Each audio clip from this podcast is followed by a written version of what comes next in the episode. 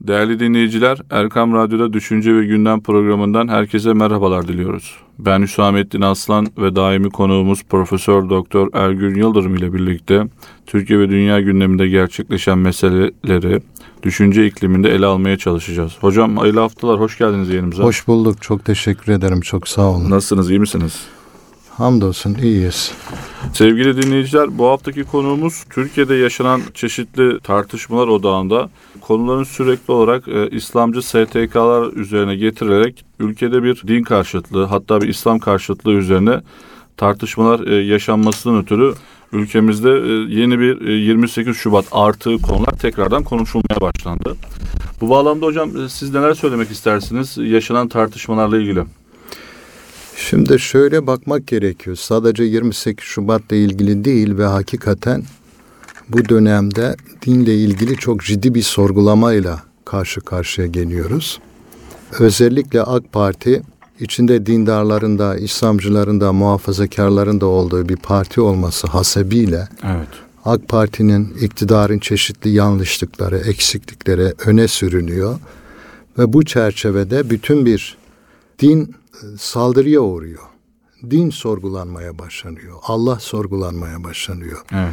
Müslümanlık sorgulanmaya başlanıyor. Bu ülkede İslami camia yıllarca baskı altında tutuldu. Kurumları tasfiye edildi. İslam'ın kurumları tasfiye edildi. Bırakalım İslami kesimin. Dini kurumlar tasfiye edildi.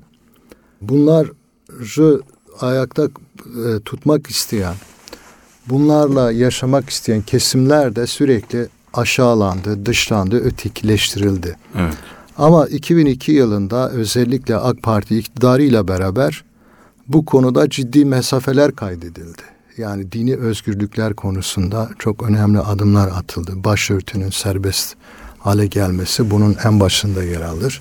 Hı hı. Dini örgütlenme ki dini örgütlenme demokrasinin de en önemli parçalarından birisidir. Dini eğitim de öyledir. Dini örgütlenme de öyledir. Dini anlatma ve yaşama da öyledir. Bu konuda çok önemli mesafeler kaydedildi. Ama aynı şekilde Türkiye'de ciddi bir siyasi rekabet var. Siyasi bir çatışma var. Siyasi muhalefet iktidara yönelik daha etkileyici bir tutum ortaya koymak için sadece iktidarı eleştirmekle sınırlı kalmıyor. Bunun yerine yoğun bir biçimde daha geniş layıkçı çevre, çevreler de var bunun içinde. Din görünümlü bir takım çevreler var. İlahiyatçılar var. Evet. Çok entere. Kimi başörtüller var. Bunlar Müslümanların, dindarların yaptığı yanlışlıkları odağa alarak doğrudan İslam'ı tartışmaya başlıyorlar. Müslümanlığı tartışmaya başlıyorlar. Allah'ı tartışmaya başlıyorlar. Tartışma derken de sorgulama. Hı hı. Bu hakikaten çok düşündürücü bir mesele. Bunun çok somut örnekleri de var. Yani mesela İstanbul'da adını vermeyeyim. Bir ilahiyat fakültesinde hocanın birisi bir bir şey insanı Müslüman yapar diyor bir şey insanı Müslüman yapar. Herhangi bir olay yaşıyorsunuz. Hmm. İyi bir şey oluyorsunuz. İyi bir şey sizi Müslüman yapar. Ama Müslüman olmanız sizi bir şey yapmaz diyor. Yani demek ki iyi şeyler bizi Müslümanlık yapar ama Müslüman bizi bir şey yapmaz. Bu çok hem Kur'an'a ters bir şey, hem sünnete ters bir şey, hem Müslümanlığa ters bir şey. Değersizleştiriyor hocam. Hem gerçekliğe ters bir şey. Evet.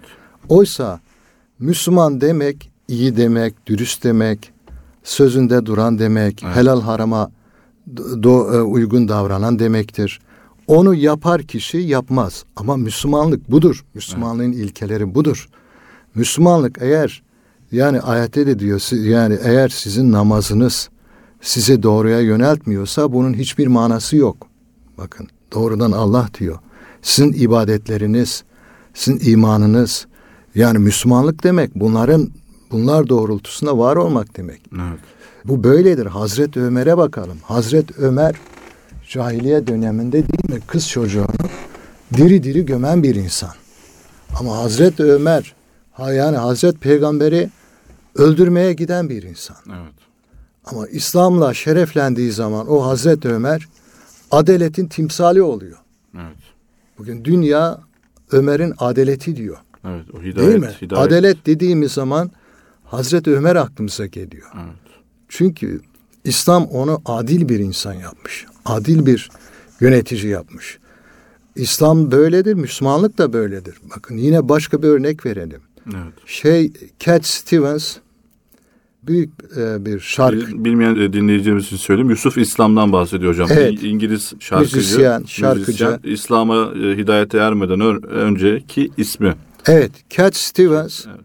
Diyor ki ben diyor yani tanışma yüzden nasip oldu Türkiye'ye gelmişti. Televizyonda bir program yapmıştık biz Kanal 7'de. O zaman da anlattı. Ben diyor e, denize girmiştim diyor ve açıldım diyor denizde.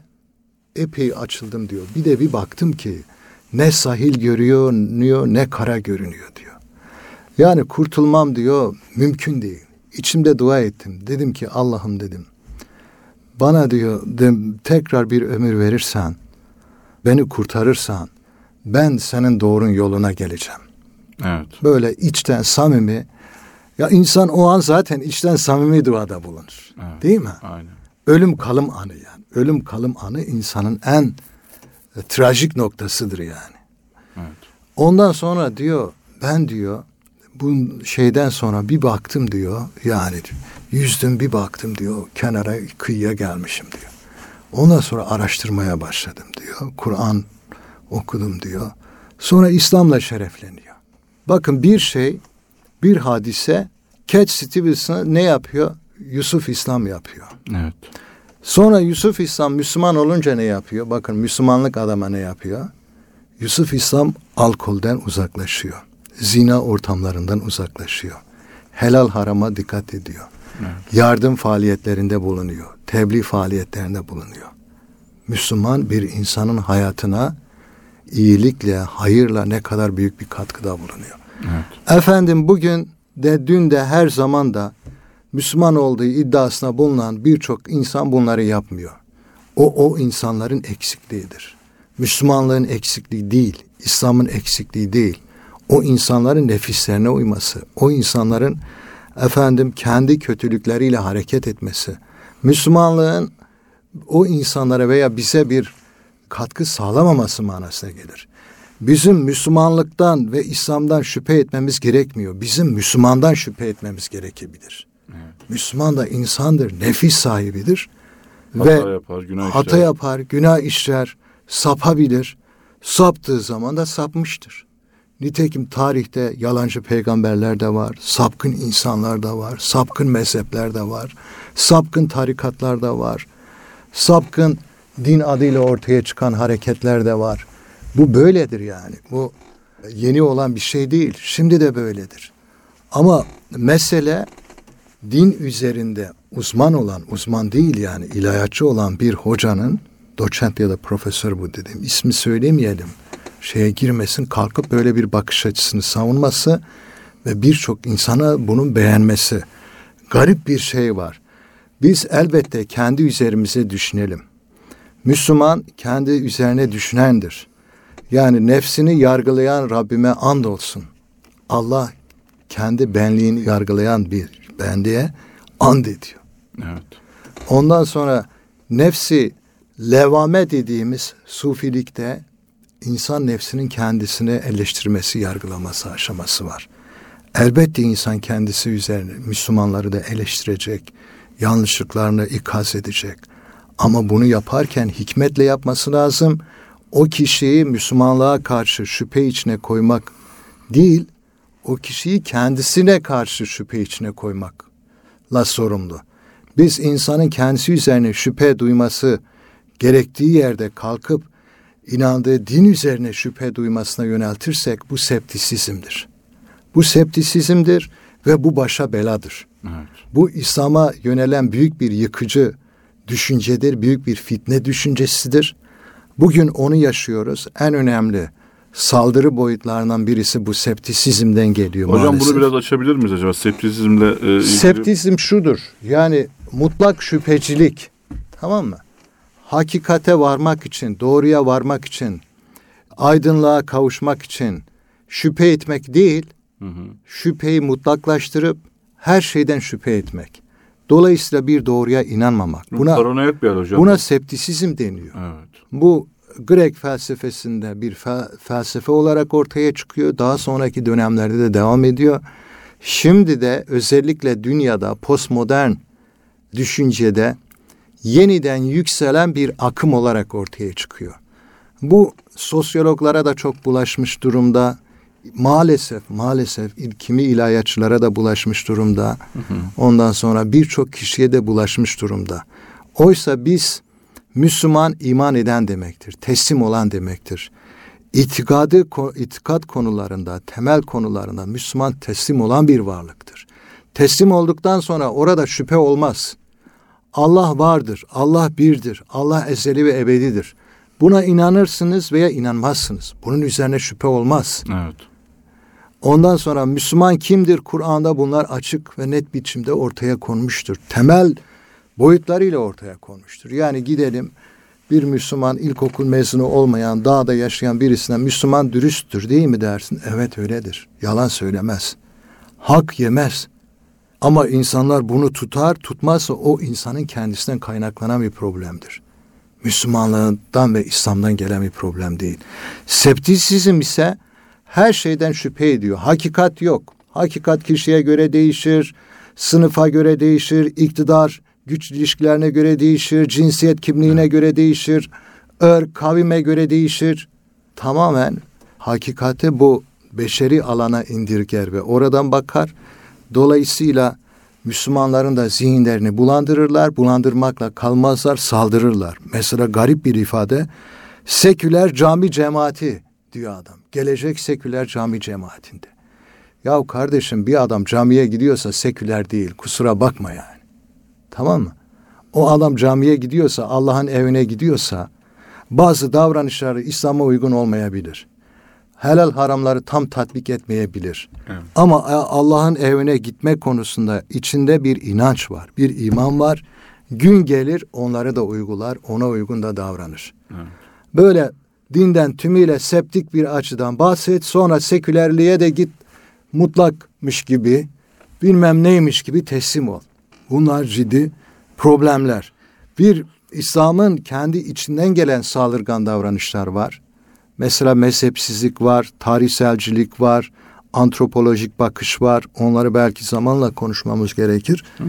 Yani bu böyle bir saldırı var ama şu an Türkiye'de yaşadığımız bir de, bir de gün, güncel olan bir saldırı var. Güncel olan saldırı dediğim gibi bu muhafazakarların iktidarda olması, çeşitli siyasette yanlışlıklar yapmasını, hı hı. bunları görerek, bunları ileri sürerek dine saldırma tutumu var. İslam'a saldırma tutumu var. Yani din efendim insana huzur vermiyor diyor, dir sorgulanmalıdır diyor. Bir tane sosyolog bunu söylüyor. Yeni bilimsel bir makale yazmış. Hmm. Ve geçmişinde de başörtülü yaşayan birisi demiş bunu. Meslektaşım da olduğu için en çok şu an piyasada dolaşan isimlerden birisi. ismi söylemeyelim. Ya din insana huzur vermiyor ne demek yani? O insana huzur vermiyorsa problem o insanın kendisinde, dinin kendisinde değil. Kesinlikle. Din insana huzur verir. İslam'ın bir adı da sulhtur, selamettir kardeşim. Sulh ve selamettir. İnsanı felaha erdiren, insana huzura erdiren, saadete erdiren. Değil mi? Evet. Peygamberin ailesinde ne diye bahsediyor? Saadet haneleri diye bahsedilir. Asr-ı saadet diye bahsedilir. Evet. Eğer buna inandığını söyleyip de biz Müslümanlar saadetli olamıyorsak, huzur bulamıyorsak bu bizim bizde sorun kaynaklanıyor. Müslümanlığımızdan değil. Müslümanların bugün yaşadığı ilişkilerden sorun kaynaklanıyor. Bu iki dünyadan kaynaklanıyor. Bu iki ticari ilişkilerden, bu iki siyasi ilişkilerden, bu iki kent hayatından, bu iki modernleşmeden bunları görüp bunları tartışmıyorlar, sorgulamıyorlar, kalkıp dini sorgulama ya çalışıyorlar ve nitekim din arkasına diyor ki din sorgulanmalıdır. Kimsin sen dini sorguluyorsun? Ve bunu Müslümanlık adı altında pazarlamaya çalışıyorsun. Evet. Dinin kurumsallaşmasında, pratiğe dönüşmesinde, Müslümanlar üzerinde dünyevi olarak somutlaşmasında problemler halinde olur ama o yine dinin problemi değil. O Müslümanların problemidir. Kusura bakmasın Müslümanlar kendilerini, insanlar kendilerini bir şey sanıp da kendilerini sorgulamak yerine dinlerini sorgulamaya çalışırlarsa Allah onları ne afetlerden uzak tutar ne de başka bir şeyden. Ne de problemlerden uzak tutar. Kesinlikle. Müslüman burada samimi olacak. İnanan bir insan inanıyorsa samimi olacak. İnanmıyorsa inanmıyor. Ya inanıyorsan evet yani bu İslam'da Allah birdir. Kitabı var, peygamberi var, esasları var. Buna göre yaşarsın veya yaşamak için gayret edersin. Kalkıp başarısızsan, huzursuzsan, mutsuzsan, efendim başka sorunların varsa bunun mesuliyeti dinde değil. Bunun mesuliyeti bizzat yaşadığı kişi olarak sendedir veya toplumdadır veya çevrendedir veya e, dönemin siyasi algılayışlarında, durumlarındadır, aktörlerindedir. Başka bir saldırı da en yoğun olarak bu şeylerden geliyor. Efendim İslamcılar zaten böyledir, dindarlar şöyledir, tarikatçılar bunlar. Yoğun bir saldırı var şu an. Evet geçen hafta oldukça FETÖ'den böyle geçti. Bahsediyorlar. FETÖ tarikat değil ki. İkide bir FETÖ'yü de içine katıp tarikat diyorlar. FETÖ'nün tarikatla alakası yok. FETÖ bir cemaat olarak önce ortaya çıkmış. Halka cemaat diye gözükmüş. Arka planda da teşkilat olarak yapılanmış. Evet, bir istihbarat servisine tamam mı? hizmet eden hatta istihbarat servisini kendisi olarak Ya e, lanse. kendisi istihbarat örgütlenmiş ama yani bu konuda da Türkiye'de dürüst olmamız lazım. Kardeşim evet. bu gökten inmedi. Bu Diyanet İşleri Başkanı'nda emekli oluncaya kadar görev yapmış bir insan. Devlet bütün cumhurbaşkanlarımız bunların önünü açmış, destek vermiş. Evet. Sağ siyaset milli görüş yükseldiği zaman, İslamcılar yükseldiği zaman bunu İstanbul'un, Ankara'nın büyük camilerinde konuşturmaya başlamış. Devlet bizzat bunu desteklemiş. Cumhurbaşkanı kim yani? Cumhurbaşkanı bana imza verir mi yani şey? Ben bir devlete vatandaş olarak başvurduğumda 50 tane soruşturmadan geçiyorum memur olmak için. Evet. 38 yaşına ben memur olabildim ya bu ülkede. Bir vatandaştım. İslamcı dergilerde yazıyordum diye. Değil mi? Evet. Yani a, öğretmenliğe başvurdun, öğretmenliğe gidiyorsun, adliyeden şey alıyorsun, savcılık kağıdı alıyorsun.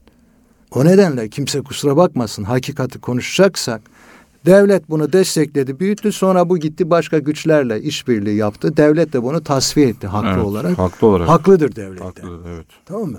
Belki devlet bu memlekete millete faydalı olsun diye yaptı ama onlar gitti başka işler çevirdi. Hocam bir cemaat devleti ele geçirmeye çalıştılar. istihbaratçılık Siyonistlerle işbirliği yaptılar. Evet, aynen. Gittiler Amerika'nın emrine girdiler. Amerika'dan doğmadın ki sen Amerika'nın emrini yerine getiriyorsun. O zaman da haklı olarak devlet bunlara karşı mücadele etti, mücadele ediyor. Hükümet de mücadele etti, mücadele ediyor. Toplum Bu başka da, bir mesele. Toplum da tavır aldı. Toplum da tavır aldı. Eşgüdümlü bir çalışma oldu Bakın burada yani. toplum cemaat haliyle gözüktüğü zaman para verdi, çocuğunu verdi, zamanını verdi, desteğini verdi. Aynen. Ama gidip başka işler yaptığını gördüğü zaman toplumda desteğini çekti. Haklı. Evet. Şimdi bunu özellikle Türkiye'de muhafazakarların, dindarların, İslamcıların, çeşitli sufi kesimlerin yaptığı faaliyetleri, kurumsallaşmaları gayrimeşru gösterme çabası var. Türkiye bir hukuk devletidir. Şöyle ya da böyle. Hukuk devletinde kanunlar var.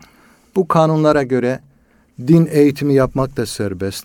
Bu kanunlara göre dini olarak vakıflaşmak, dernekleşmek de yani vakıf ve dernekleşme kuş için de av için de dernekleşebilirsin. Din eğitimi için de dernekleşebilirsin. Evet. Bunlar tabii hakları. Bu ülkede Müslümanlık bu ülkenin temelidir. Bundan ilham alarak bu ülkede bu faaliyetlerde bulunmak en tabii hakkımızdır. Ama maalesef çeşitli layıkçı kesimler ve bahsettiğimiz bu özellikle sol kesimler ve yine muhafazakarların içinden kimi kesimler bir el birliğiyle bir saldırıya geçmiş bulunuyorlar yoğun bir biçimde sürekli tarikatçı ifadesini kullanıyorlar. O da dikkat çekici. Yani kişiyi ve olayı tamam değil de e, ne, evet. neredeyse demiyorum artık. E, resmen evet. İslam ve e, İslam'la din dinle kavga ediliyor. Dinle yani. ve Buraya İslam'la kavga ediyorlar. Din ve İslam'ı da işte tarikat kelimesi ve başka kelimeleri kullanarak bunu yapmaya özen gösteriyorlar. Bu hakikaten tehdit edici bir şey, ürkütücü bir şey. Hı hı. Çünkü geçmişte bu propagandalar aracılığıyla birçok kötü şeyler yaptılar. Birçok müdahalelerde bulundular. O nedenle biz bu ülkede inanan insanlar olarak, inanma mücadelesinde, gayretinde olan insanlar olarak bu kişileri, bu çevreleri, bu kurumları, bu partileri bilmeliyiz, tanımalıyız ve bir şuur içinde olmalıyız. Evet. Hep birbirimize uğraşmayı bırakmalıyız. Birbirimizin yanlışını görünce ikaz edeceğiz. Evet. Tebliğ birbirimize dur diyeceğiz. Ama bunu derken hiçbir zaman bu bahsettiğimiz büyük bir saldırıya karşı da sessiz durmamamız lazım. Bu konularda da beraber olmamız gerekir. Çünkü bunlar A grup, B grup veya A cemaati, B cemaati diye ayırmadan herkesi İslam gayreti içinde olan herkesi hedefte tutuyorlar. Her çeşit yalan ve propaganda üretiyorlar. Zihinleri bulandırıyorlar. İslam'a karşı şüpheli hale getiriyorlar. Evet. İslam'ı içeriden vurmaya çalışıyorlar. Yani bakıyorsun başörtülü bir kadın İslam'da otorite yoktur diye ilahiyatçı geçmişinden gelen yazılar yazıyor bunların gazetesinde. İslam'da nasıl otorite yok kardeşim? Yani alim nedir? Peygamber nedir? Alimler peygamberlerin varisleridir. Evet. Değil mi? Evet. Hadis-i şerif bu. Bir Ebu Hanife nedir? Otorite değil mi? Alim bir insan. Alimlerimiz, mezhep kurucularımız, irfan ehli insanlarımız. Mevlana kimdir? Yunus Emre kimdir? Bunlar bizim için otorite değil mi? Otorite ne demek? Bir alanda bilgisiyle, irfanıyla tamam mı?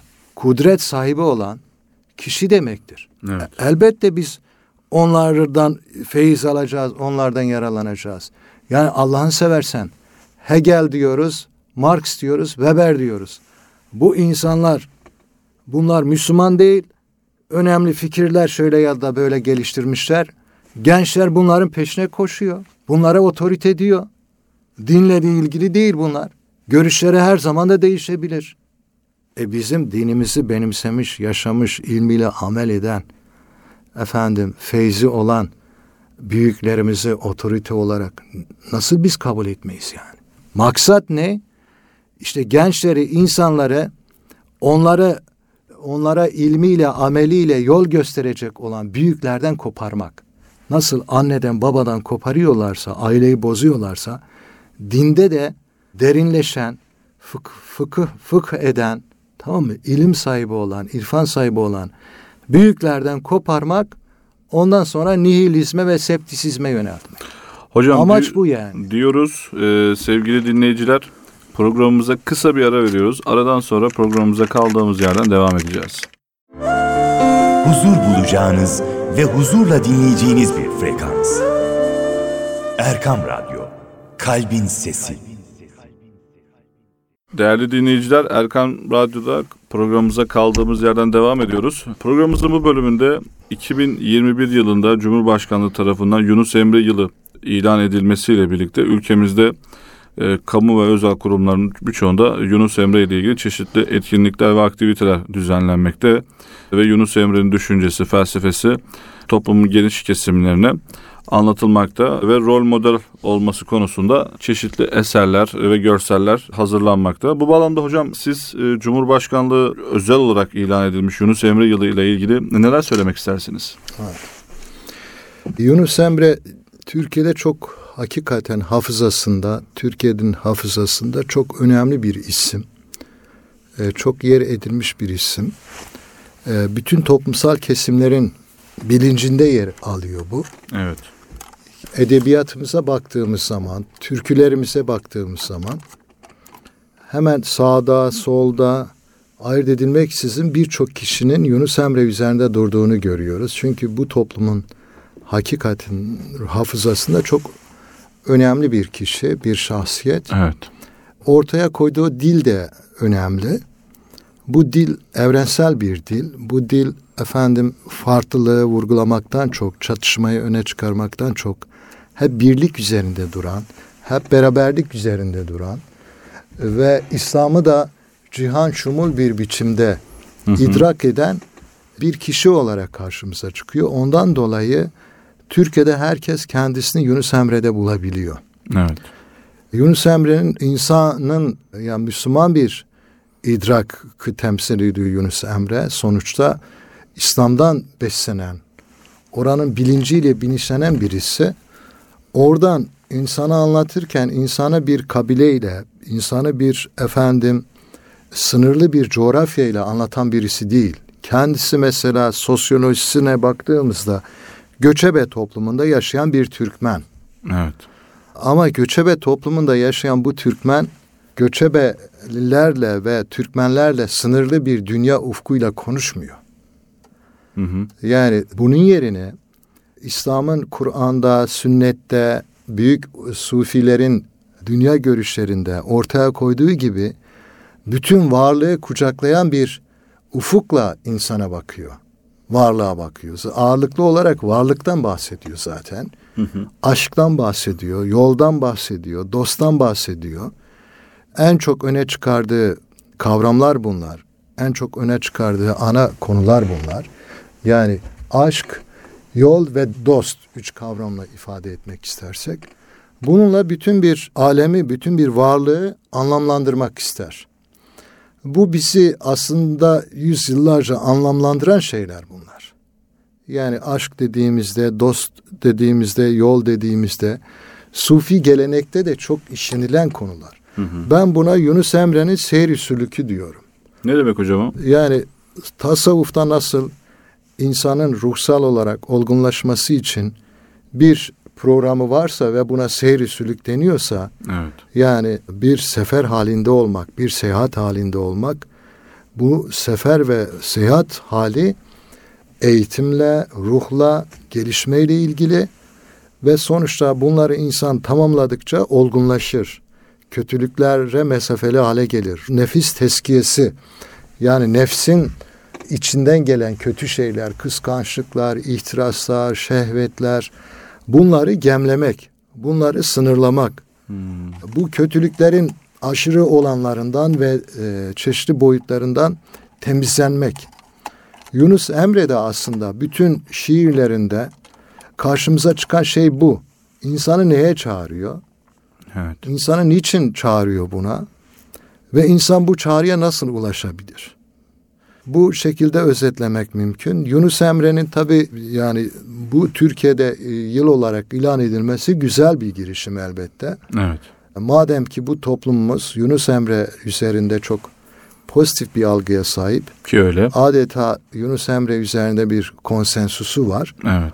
O zaman hele hele birbirimizle cedelleştiğimiz bu dönemde yeniden Yunus Emre'nin nefesiyle nefeslenerek bir konsensusa, bir sözleşmeye, bir birliğe varabiliriz.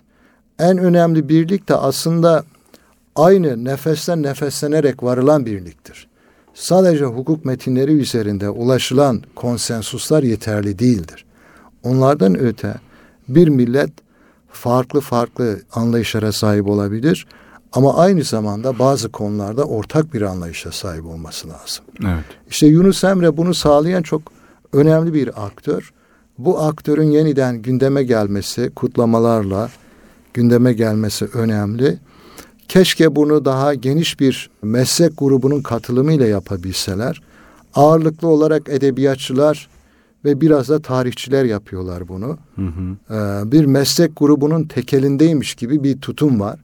Bu yıllardır böyle devam ediyor. Bunun artık aşılması lazım. Yani Yunus Emre'yi birçok farklı meslek grubunda yer alan insanların yorumlaması, değerlendirmesi, onu açması, onu üniversiteye, öğrencilere, bilim alanına taşıması gerekir. Bu açıdan e, farklı uzmanlık alanlarında yer alan e, kişilere de büyük bir mesuliyet düşüyor aslında. Yani diyorsunuz ki bir Yani- interdisiplin çalışma gerektiriyor. E tabi yani e, orada hep edebiyatçılarla başlanıyor, edebiyatçılarla konuşuyor, edebiyatçılarla bitiyor. E, maalesef bu doğru bir şey değil. Ama bu resmi irade bunu yapıyor diye Yunus Emre resmiyetin de malı değil, kimsenin de malı değil. Yunus Emre'den yararlanmak isteyen herkes Yunus Emre'den yararlanabilir. O nedenle bence antropologlar, sosyologlar özellikle ondan sonra bunun yanında sanat tarihçileri, e, musiki e, musikiyle ilgilenen insanlar, o belli ölçülerde musikiye de yansımış bu zaten.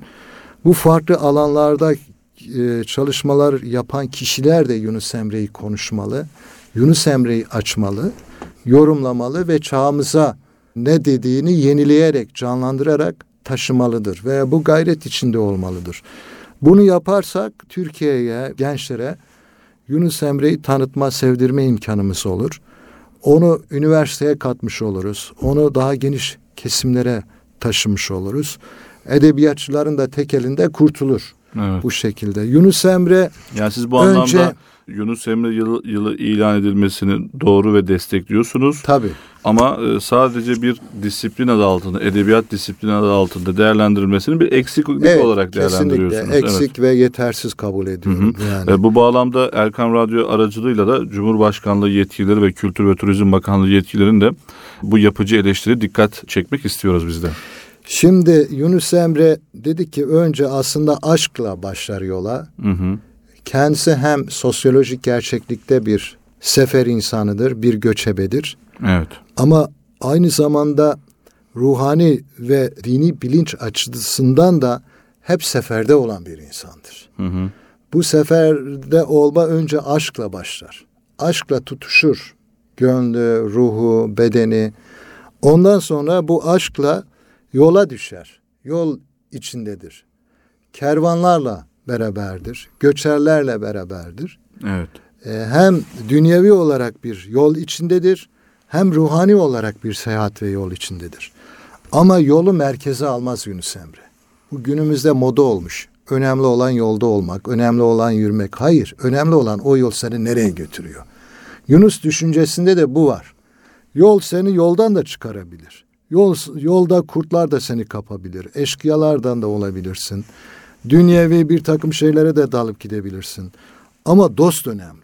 Asıl olan dosta gitmek. Sen yoldayken de dosta teslim olmuşsan, aşkla ona bağlanmışsan, o dost aşkı seni yolda bırakmaz ve yoluna devam edersin, sonuçta dosta ulaşırsın. O nedenle e, İslam düşüncesinde de bu Yunan düşüncesinde bazı filozofların ileri sürdüğü gibi asıl olan yol değil, asıl olan dosttur.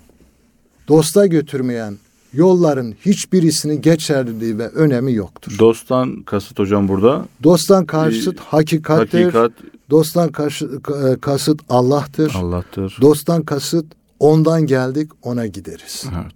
Yani peygamberimizin bir hadisi var. Diyor ki benim gözümde dünya diyor bir yoldasın bir ağacın gölgesinde oturuyorsun dinleniyorsun. Bu kadarlık bir şey. Bu kadar kısa. Bu kadar kısa ama peygamber de bakın dikkat ediyorsanız dünyayı bir yol metaforuyla anlatıyor. Evet. Yani e, orada durağın da bu kadar şeylerle uğraşıyoruz ya güya. Bir ağacın gölgeliğinde oturduğun müddet, zaman bu kadar kısa bir şey aslında. Asıl hedefi ne? Dosta gitmek, Allah'a gitmek, döndüğümüz yere gitmek. O bilinci bize Yunus Emre veriyor. Allah rahmet etsin. Allah onun nefesini ile milletimizi yeniden nefeslendirsin. Gençlerimize şifa versin. inşallah. Amin diyoruz ve e, değerli hocamız e, Ergün Yıldırım'a e, görüşleri için, düşünceleri için çok çok teşekkür ediyoruz. Değerli dinleyiciler, bugün de Erkam Radyo'da bir programın daha sonuna geldik. Bir başka programda bir başka konuyla tekrar görüşmek dileğiyle. Sağlıkla kalın, esenlikle kalın.